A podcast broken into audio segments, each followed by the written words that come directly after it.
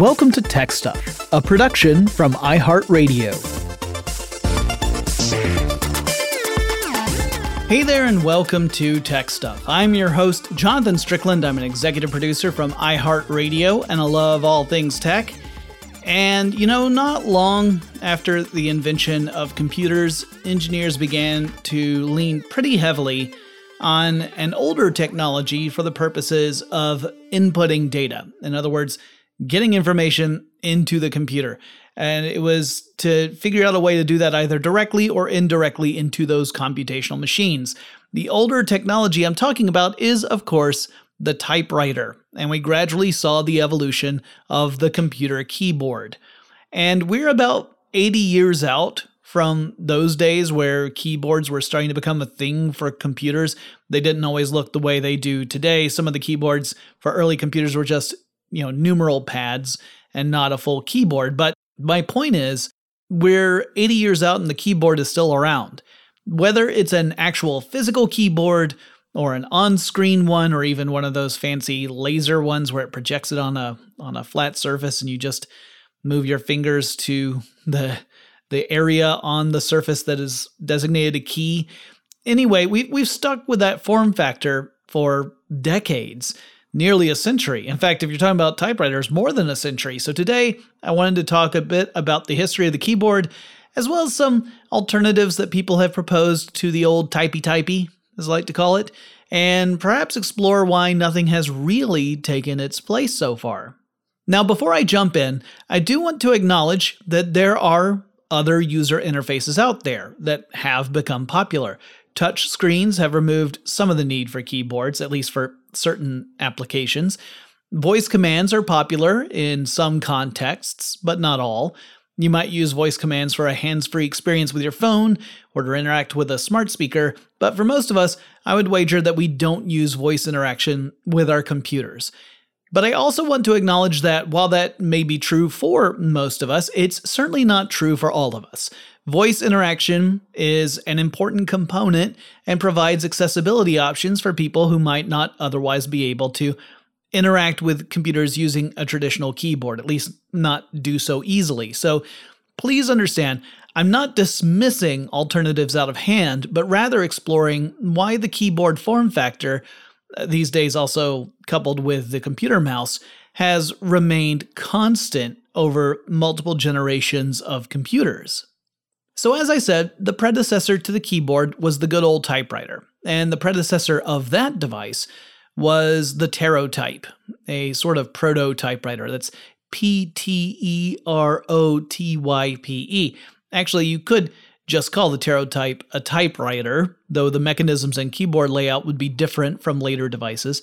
A man named John Jonathan Pratt, born in 1831, invented it.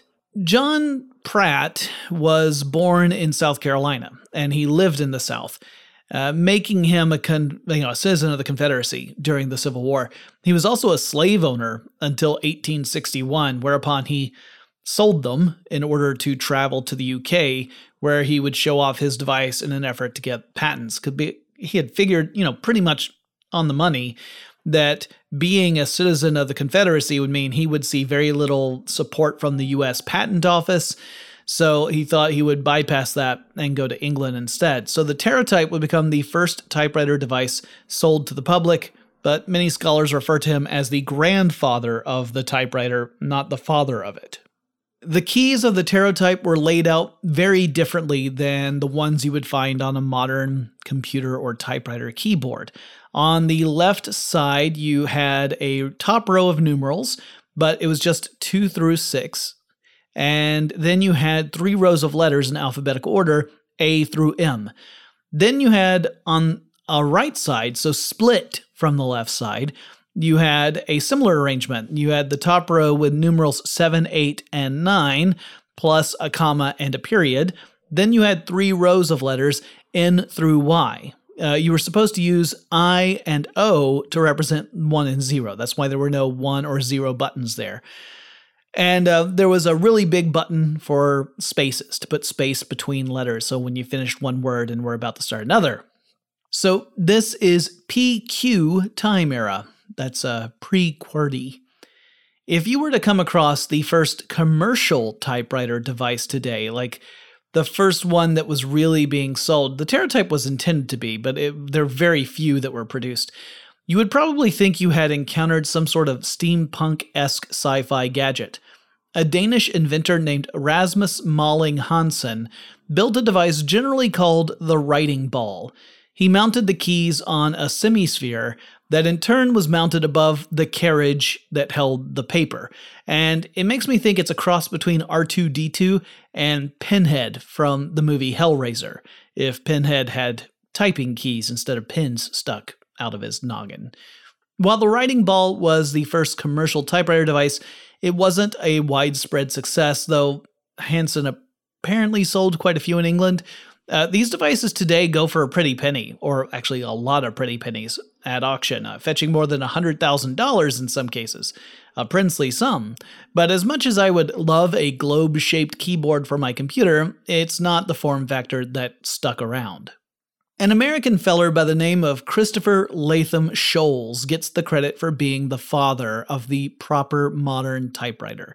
Sholes was born in 1819 in Pennsylvania. He apprenticed to a printer to learn a trade, and in 1837 he and his older brothers moved out to Green Bay, Wisconsin. The brothers pu- published a newspaper out in Green Bay. Christopher landed a job as the editor of the Wisconsin Inquirer in Madison, and after being editor of a couple of other newspapers, he decided to try his hand at politics and was elected to the state legislature. By the 1860s, Sholes was inventing devices to make life easier for those who work with paper and ink. In 1864, he and his friend Samuel W. Soule received a patent for a machine that would number pages. After inventing that, a colleague suggested that he might make a device similar to Pratt's Pterotype, something that could print not just numbers, but letters onto paper. Pratt had already worked on mechanical systems that would advance the position of a piece of paper so that you could type a series of symbols on the paper without them all being piled on top of each other. In other words, he created these these mechanical devices that would advance the paper's position. And that way if you were to type T, the paper would advance by one spot. You could type T again and it would be, you know, one spot to the right of the first one. So Sholes set out to create an evolved version of this technology. He took a slightly different approach when it came to the actual layout of keys. So, first of all, he didn't have a split keyboard the way the Pterotype did. He grouped them all into four rows of keys plus a spacebar at the bottom of the rows. So the top row had the numerals 2 through 9 plus a dash. Uh, like the Pterotype, you were supposed to use I and O to stand in for 1 and 0. The second row had the vowels A, E, and I. Then you had a period. Then you had a question mark. Then you had Y, U, O, and the comma. The third row was B through M in alphabetical order, and the fourth row was Z through N in reverse alphabetical order. So if you were following along on row three, you would just go down at the far right and then move right to left to continue the alphabet, which I admit sounds really strange to us. But if you take a look at the modern keyboard, you realize that these letters are all in one crazy kind of order, am I right? When Remington bought the rights to Sholes typewriter in 1873, the company made a couple of changes, getting a little closer to the order that we're familiar with today, with the QWERTY letters, that's Q W E R T Y, in the second row, the first letters in the second row, beneath numbers 2 through 9, a dash, a comma, and an underscore. And the layout of the letters is pretty similar to what you would see in a modern keyboard today, though the M was in a different place as it would be found to the right of the L key and next to the N key at the bottom row where the M is on modern keyboards was actually a question mark. Like, where did the M go? Oh, it's up there. The QWERTY keyboard became a standard around 1882, fittingly with the Remington Standard Typewriter number 2. The story I hear is that the reason for the changes where moving the M key down to the last row, all that kind of stuff, that wasn't to make the keyboard more efficient or to avoid issues with typewriters jamming. It was, according to the story, an effort to avoid having to pay royalties to Sholes. After all, the keyboard was laid out in a different way, so it can't be Sholes' design. Now, I should add that while I have heard this story, I've never seen any definitive proof that this was actually the reason why the Remington Standard Number 2 keyboard was slightly different from Sholes's design. may have turned out that the folks at Remington were just continuing to tweak the key layout to get the best arrangement. Anyway, as I said, this is when the M key migrated down to be next to the N key. As for the reason of the layout, well, that's one of those stories that has a lot of mythology behind it, but the commonly told story is that old typewriters, which were purely mechanical inventions, had issues with type bars jamming once typists got pretty fast at typing the most common letters. And if those letters were too close together, or if typists got too fast, then the bars would collide with one another and jam up the machine. Because you have to remember, these were purely mechanical systems. The keys were essentially connected to levers that would power a type bar to strike the, it, you know, usually a, an inked ribbon and then print a letter onto a piece of paper.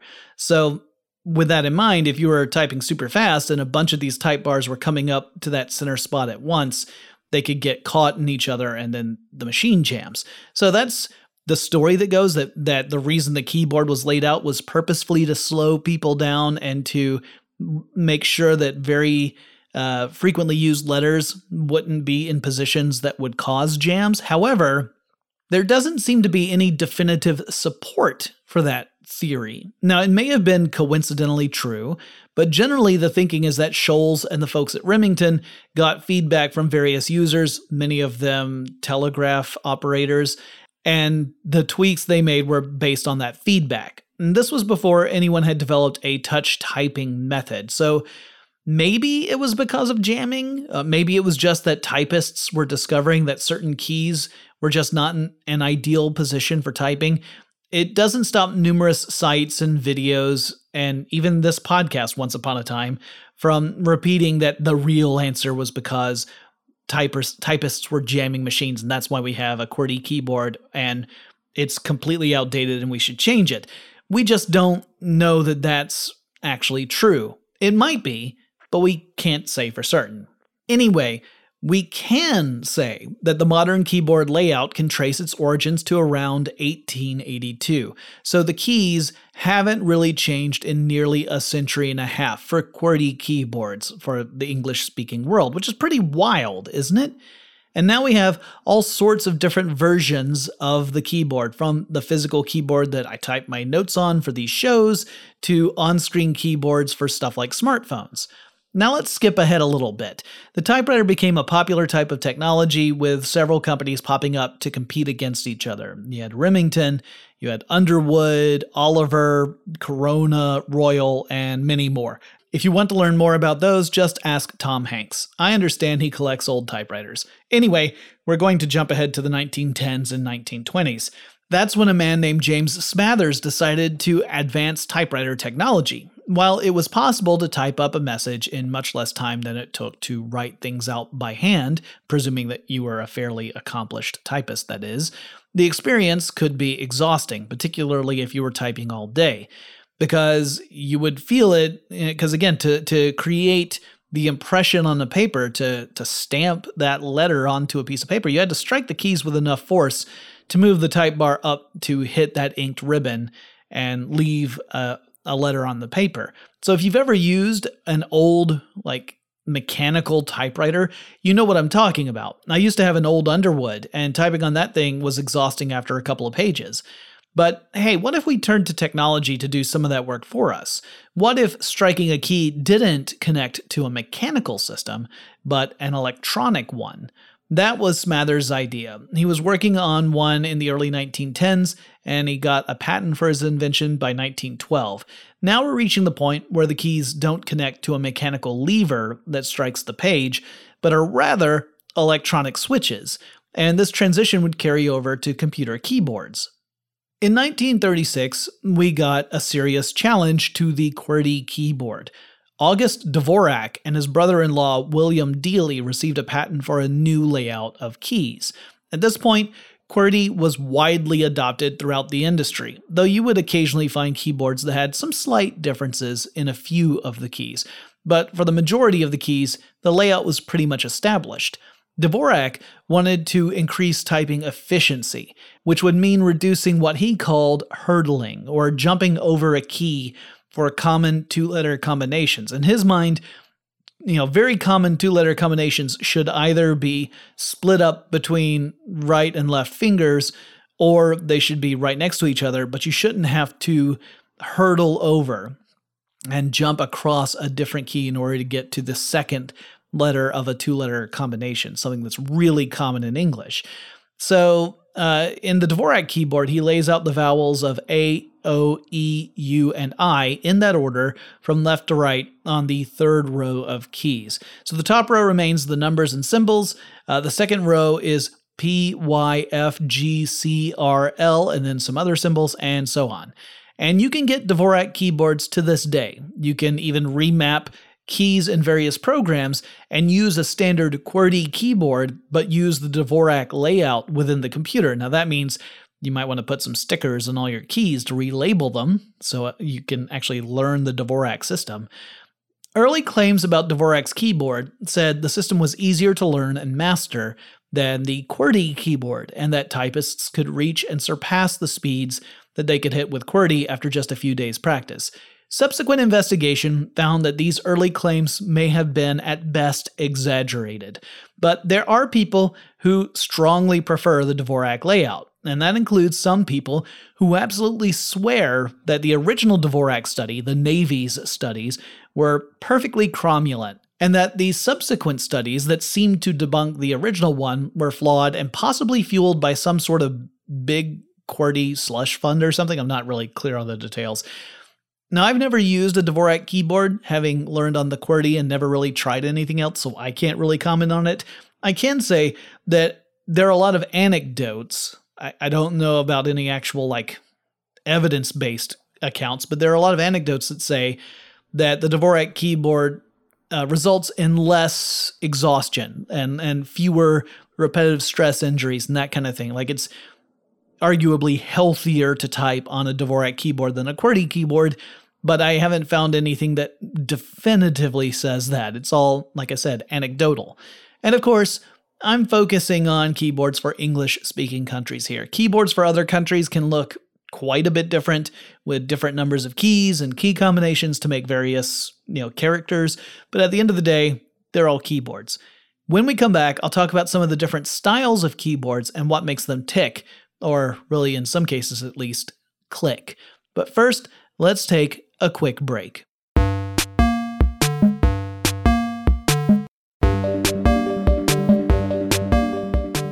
For most, but not all, keyboards, there exists underneath the keys a grid of circuits called the key matrix. This is where Keyboard Neo and Morpheus and Trinity fight Keyboard Agent Smith. Hang on, wait. No, I'm being told off mic that I got that wrong. Uh, apparently, the key matrix is a grid of circuits. And if you aren't pressing down on any keys, all the circuits are open, meaning there's no signal flowing through them because there's a break in the circuit, right? There's not a complete circuit, so a current cannot flow through it. Pressing down on a key activates a switch. That closes the circuit and allows a weak signal to pass through. That signal travels to a processor within the keyboard itself, which registers which key or keys were pressed. If you hold the key down, the processor will detect that as pressing the key repeatedly, at least with most keyboards.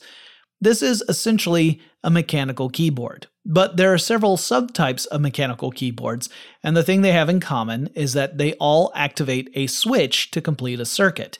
So let's tackle these in turn. You've got your rubber dome keyboards. Underneath the keys, there's a pattern of small rubber domes that are flexible, but they have a hard center made out of carbon typically, and it looks a little bit like bubble wrap. When you push down on a key, the key pushes down on the dome, causing it to squish, and the carbon center presses down to complete the circuit. So every single letter, every single number, every single symbol has one of these little domes over its individual little switch. Uh, when you let go of the key, it causes the dome to move back to its original dome shape, and the key moves back up. The keyboards are pretty cheap. Uh, they also do a fairly decent job at protecting keyboards from spills because there's effectively a rubber sheet covering the circuitry, but I think most folks don't really imagine these when they think of a mechanical keyboard. Some of the dome based keyboards have a mechanism called a scissor switch. This is a pair of plastic pieces on either side of the key that look like scissors, uh, thus the name. Uh, they act as sort of a spring, so the scissor switch style keyboards require less distance to go from the key being up to being depressed, as in pushed down, not as in feeling blue. Uh, they tend to be a little more quiet than other types of keyboards, and they have a lower profile. You know, they don't have to be raised up as high. So these are the types of keyboards you find in laptops pretty frequently. The laptop that I have in front of me, the one I type my notes on for this show, has this type of keyboard. Uh, there's still a dome under the keys, but the keys don't require much force to press down, nor do they go as far from a pure dome based mechanical keyboard perspective. Similar to that type of keyboard are membrane keyboards. These have a membrane that on the underside, uh, the side that's facing the circuitry, has a pattern printed on it, and pr- pressing on a key pushes the membrane against the circuitry, which completes the circuit at that point or points. There are membrane keyboards that are totally flexible, the kind that often come with stuff like tablet computers, you know, like the rollable keyboards and stuff. They don't have the clicky tactile response you get with other mechanical keyboards. That's one of the reasons I don't really like this kind of keyboard because it's hard to tell from touch if the computer has registered the key press. And if you're not looking at, you know, the screen where the text is appearing, that can be a problem. Like I, I can sometimes be typing notes while looking at a source. So I'm not looking directly at my document. I'm looking at the source material and I'm making sure I'm getting like dates right and stuff. But that means that if I'm typing by touch and I can't tell if the key strike I just did was registered or not, I might look at my notes and see that I've got a ton of typos there because some of my keystrokes just didn't get registered. That's something that's irritating to me. That's why I don't like membrane keyboards. However, they are super cheap, so they are incredibly affordable. The other two major types of mechanical keyboards are similar in that they both have spring loaded keys, so a spring holds them in position.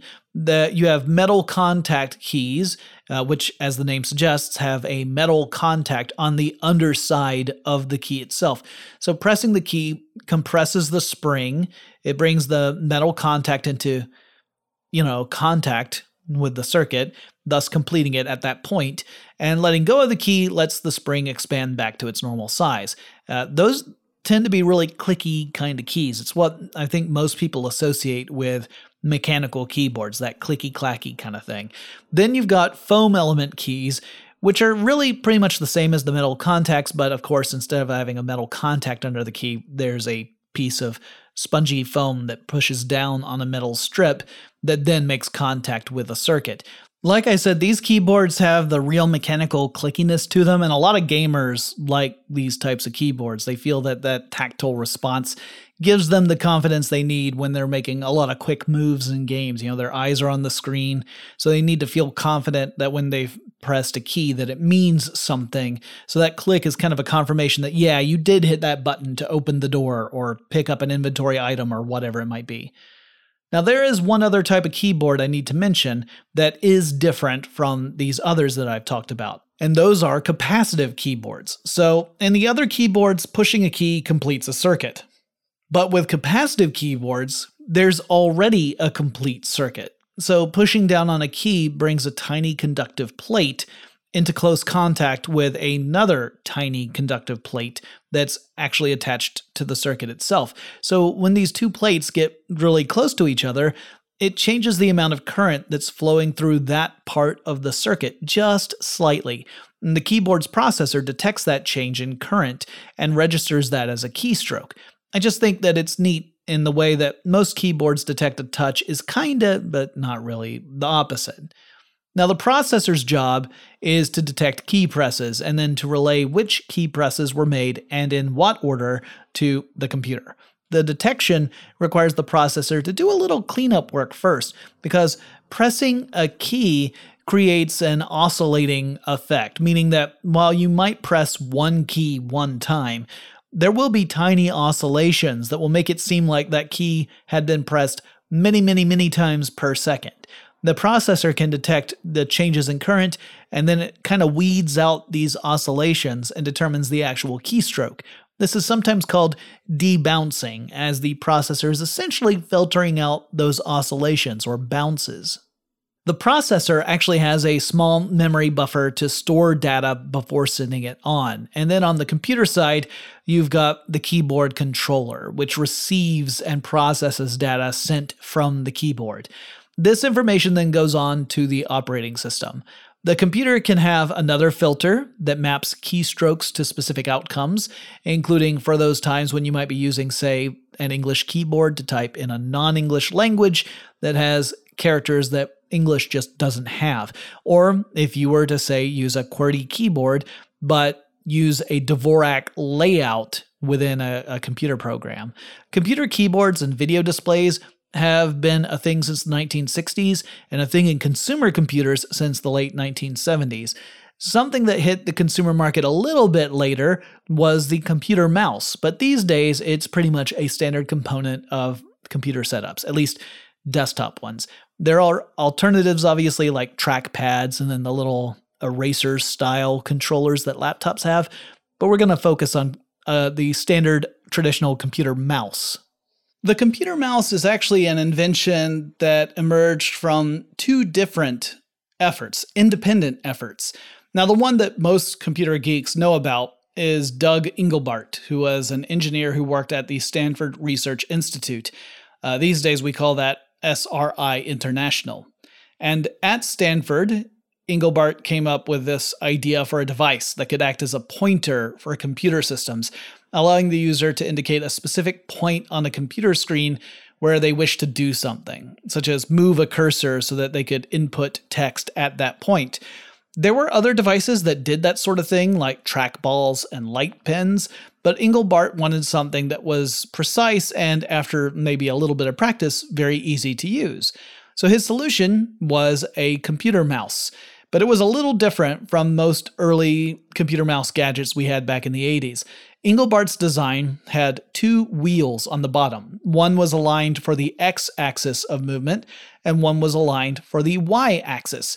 So if you're looking from above at a computer mouse pad, you would say one of them was for left right movement, one was for up down movement. So essentially, you had two wheels mounted at 90 degrees from one another.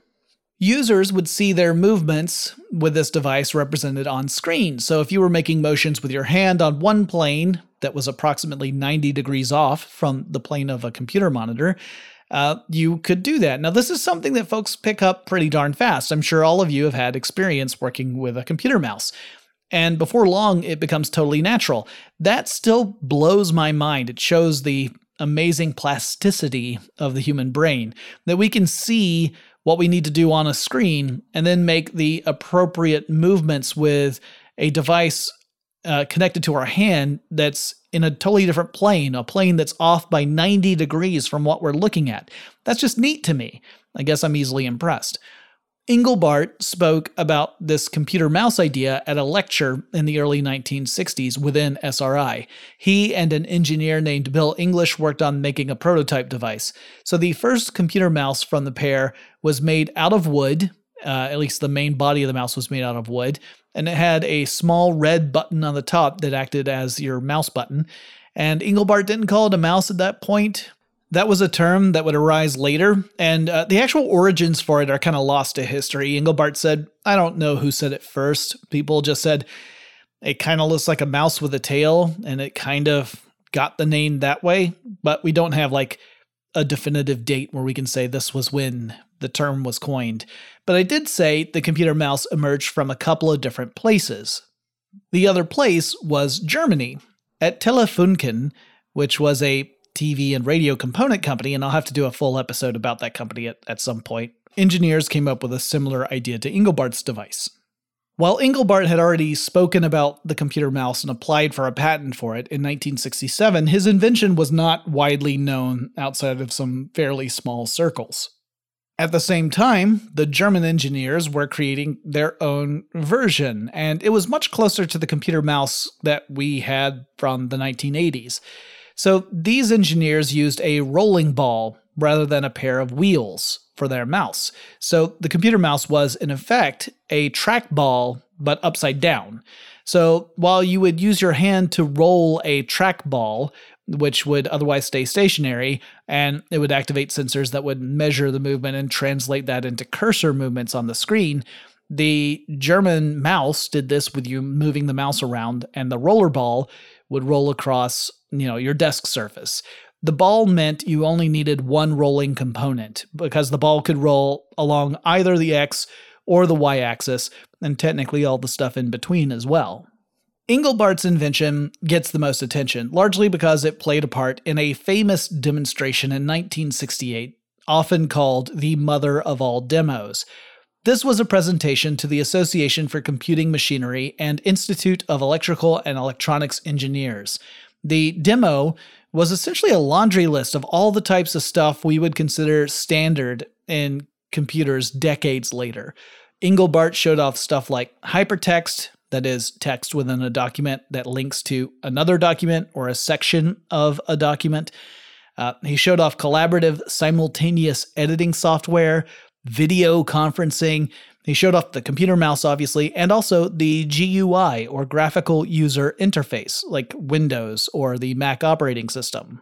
Some members of Engelbart's team would, in following years, migrate over to work at the Xerox Palo Alto Research Center, or PARC, this group produced a computer that was never sold commercially, but it did feature a windowed operating system and a computer mouse as a navigational tool for the machine.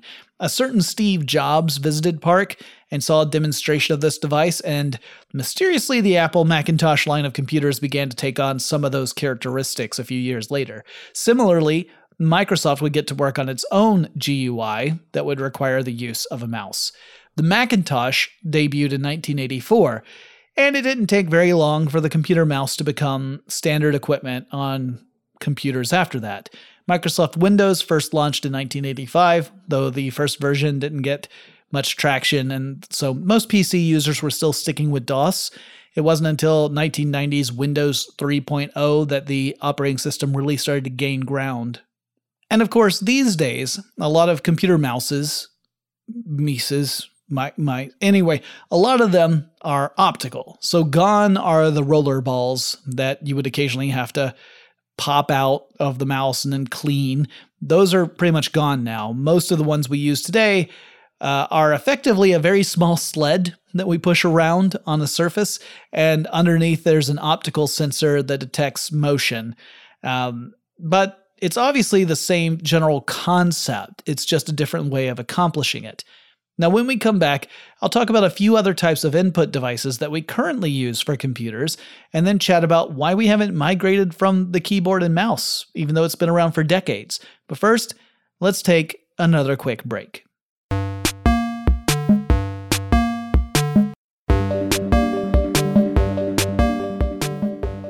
So, one of the input devices I've already mentioned is the trackball which is like the old rollerball mouse gadget turned upside down. We're going to skip over that one, but you get the point.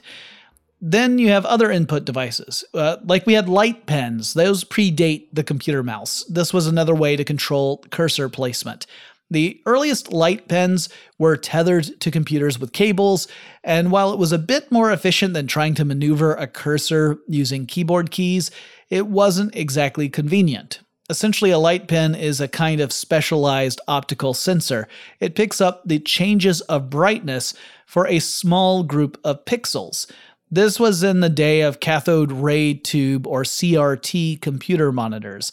And the way CRT monitors work is that you have an electron gun that's on the inside of the monitor, so it's behind the screen, and it's effectively painting the screen pixel by pixel, crossing the screen in horizontal lines from top to bottom. So the light pen would pick up the timing of when a specific group of pixels would change in brightness. And because it's connected directly to the computer, the computer could interpret where the light pen was in relation to the overall screen. Because the computer knows, quote unquote, where the electron beam is at any given moment. This created an incredibly precise method for interacting with text on screen. But just as I find it inconvenient to use touchscreen displays for desktop computers, so did people find light pens a bit tiresome to use. It could also lead to repetitive stress injuries. The computer mouse would end up being much more comfortable, and so in many, but not all, applications, the mouse would replace the light pen. Then we have graphic tablets, which see a lot of use today for various purposes, including creating digital art. Uh, those are not terribly different from light pens. It works on a different principle, but like the idea of using a physical pen device or stylus to create a digital representation of something, that is what is not new. Uh, of course, we also have touch screens, which allow us to interface with computer devices through touch. There are a couple of different versions of that. Capacitive touchscreens are usually, those are like the most common these days. And then we also had software designed to detect and interpret handwriting, which had a pretty rough start in the early days. It was a main selling point for the infamous Apple Newton line of devices, but the early versions of the Newton had finicky handwriting recognition capabilities, which resulted in a lot of errors. To me, I think it's funny that the Newton and then later you know, personal digital assistants like the Palm Pilots, they were effectively looking for a way to let people use handwriting to take notes on a digital device. Now, the reason I find it funny is that one of the big reasons folks like Sholes, way back in the 1800s, were working on creating typewriters in the first place was to let people quote unquote write faster than they would if they were to do it by hand. So, in other words, we went from creating the keyboard form factor in order to make it easier and faster to write by uh, you know using these keys to creating handwriting recognition software and a stylus interface in order to move away from keyboards and back to writing. Now, to be fair, the form factor for handheld devices means that incorporating keyboards that are easy to use is challenging. If it's a physical keyboard, that impacts the size of the device, including its thickness. If it's an on screen keyboard, you have to be you know really good at touch detection and error correction to avoid creating a frustrating user experience. So I get why developers were doing this. It's just funny to me that you had people like Sholes saying, we need a better way to write. How about we take the pens out of people's hands and replace it with keys? And then you had a, a, couple of generations later, engineers saying, we need a better way to write. We need to take the keys away and put a pen back in people's hands. Just kind of cyclical, I guess. For decades, one of the sci fi visions of the future is a world in which we interact with computers through voice commands.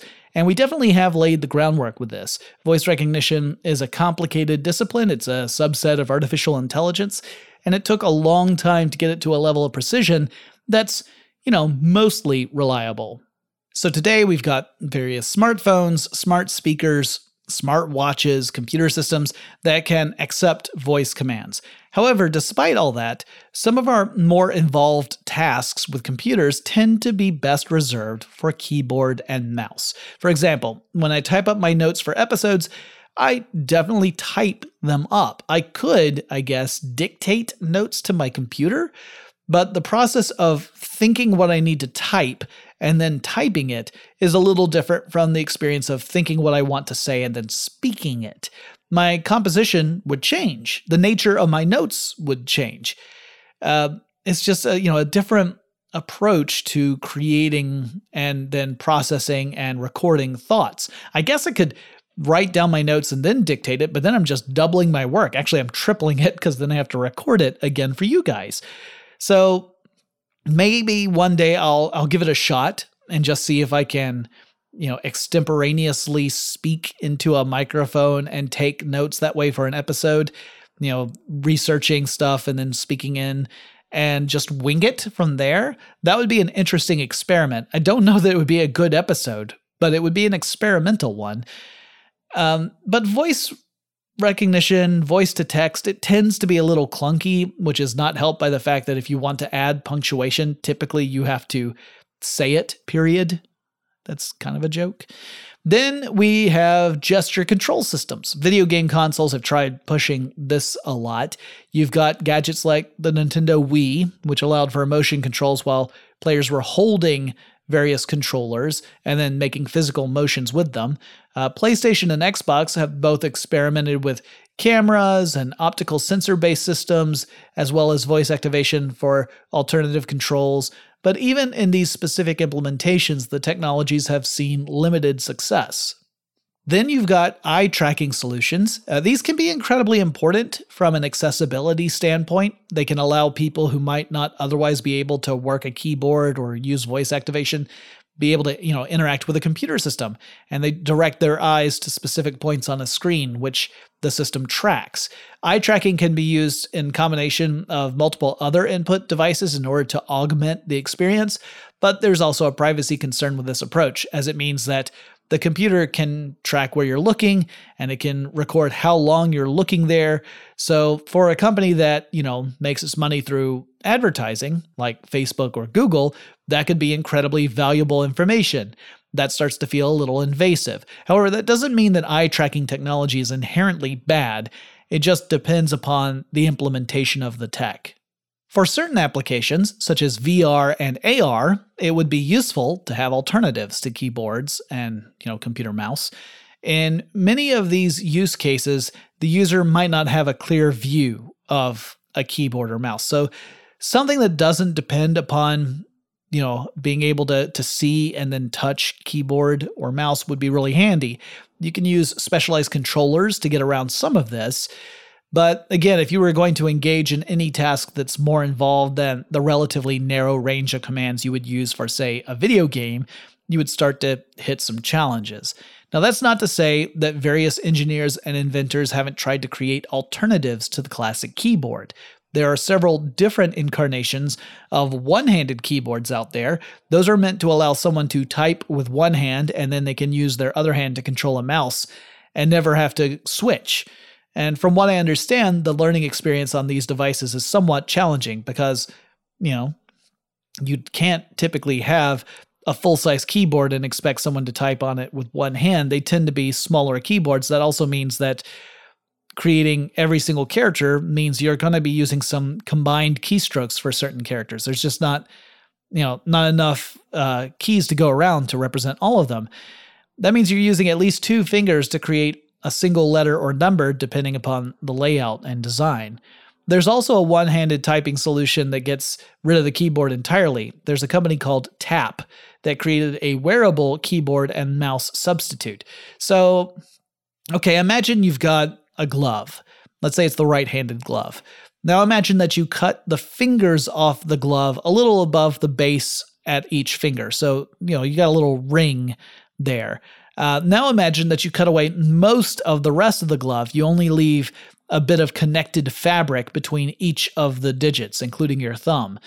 Uh, now you have these loops, these connected loops that you can fit over your thumb and fingers. Now imagine that you attach some sensors to each of those little rings of fabric, and you kind of have what the tap system is. So, what tap does is register finger taps against any other surface, like a desk, or a table or your leg or whatever. And different finger combinations will produce different characters. So the typical human hand has five fingers, right? And we've got 26 letters in the English alphabet, plus we have numerals 0 through 9, so 10 of those, plus numerous punctuation symbols and other symbols.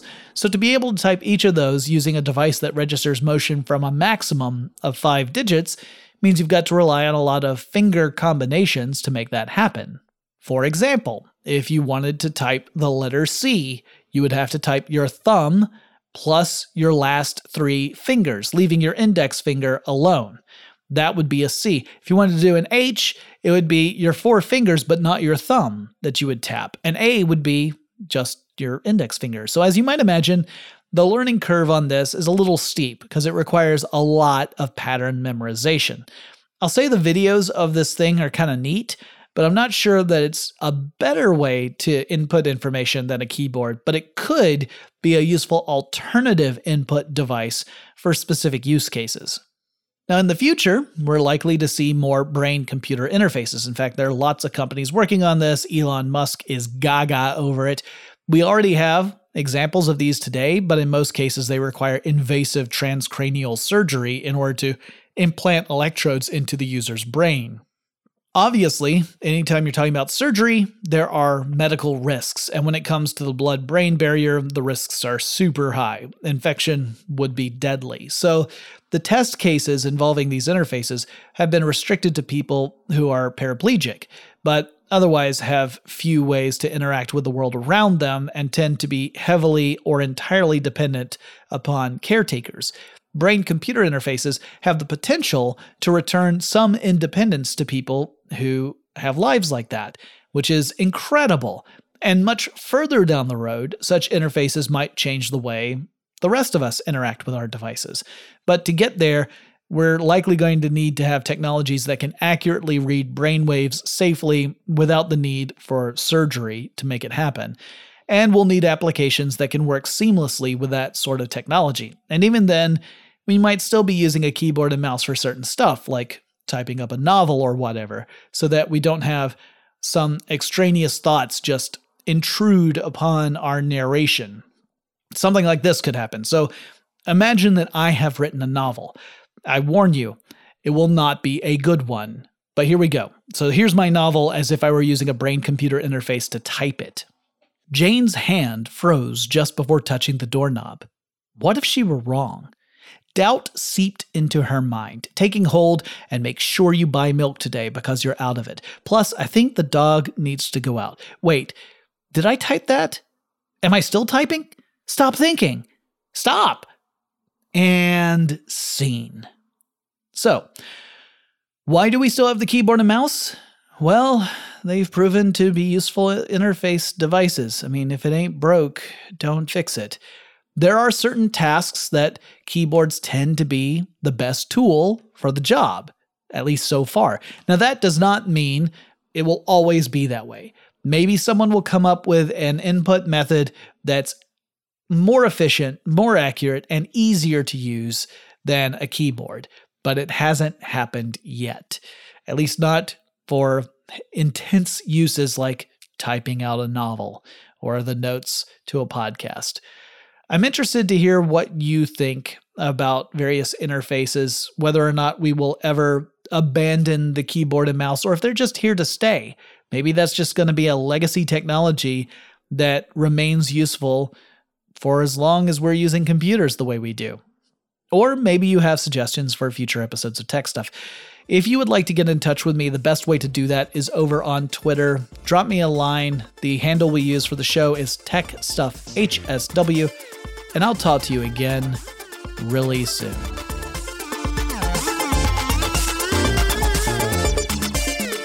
Tech Stuff is an iHeartRadio production. For more podcasts from iHeartRadio, visit the iHeartRadio app, Apple Podcasts, or wherever you listen to your favorite shows.